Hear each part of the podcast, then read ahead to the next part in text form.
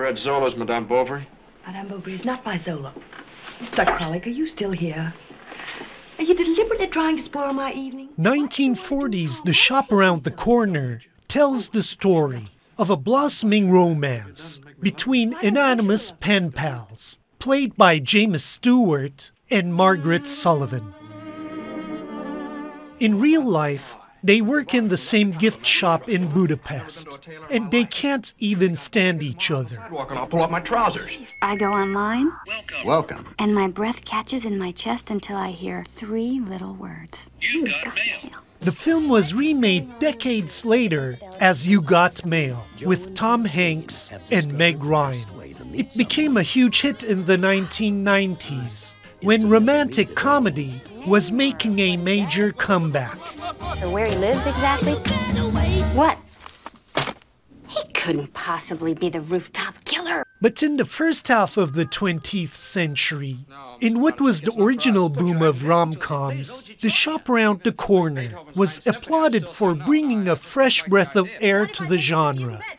And what made it so unique was its director's filmmaking style. I will. Ernst Lubitsch was a German emigre director. Back in his homeland, he made intrigue laden dramas with major movie stars like Pola Negri and Emil Jannings. Your general appearance is not distasteful. After moving to America, however, Lubitsch made the biggest impact with a series of films that put the spotlight on male female relationships. According to his peers, he brought a European sensibility to Hollywood, the romantic comedy in particular. Lubitsch challenged the conservative American movie-going experience by introducing a bold sense of humor that addressed matters of the heart. The essence of this type of comedy, called the Lubitsch touch, relied on using metaphors and double entendre.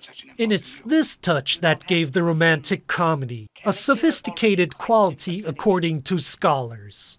You're the most incredible creature I've ever met. Ninotchka. Ninotchka. You repeat yourself. Now I'm getting psychologically mixed up. Apparently, the Lubitsch touch still has its fans in 2021. The Shop Around the Corner has been re released in the United Kingdom, just as it did in the last decade, as the feel good movie of the holiday season.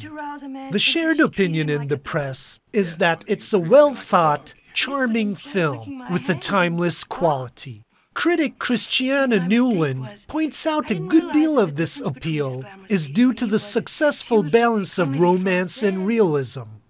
The film conveys what it feels like to be walking in the minefield of love, but the difficulties people face in real life, like losing a job, is handled with equal care. Maybe we'll both be engaged Monday morning.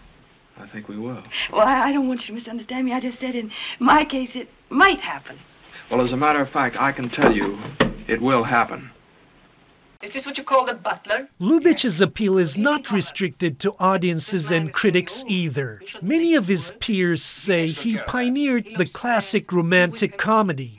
Director Billy Wilder even had a notice in his office that read, What would Lubitsch do?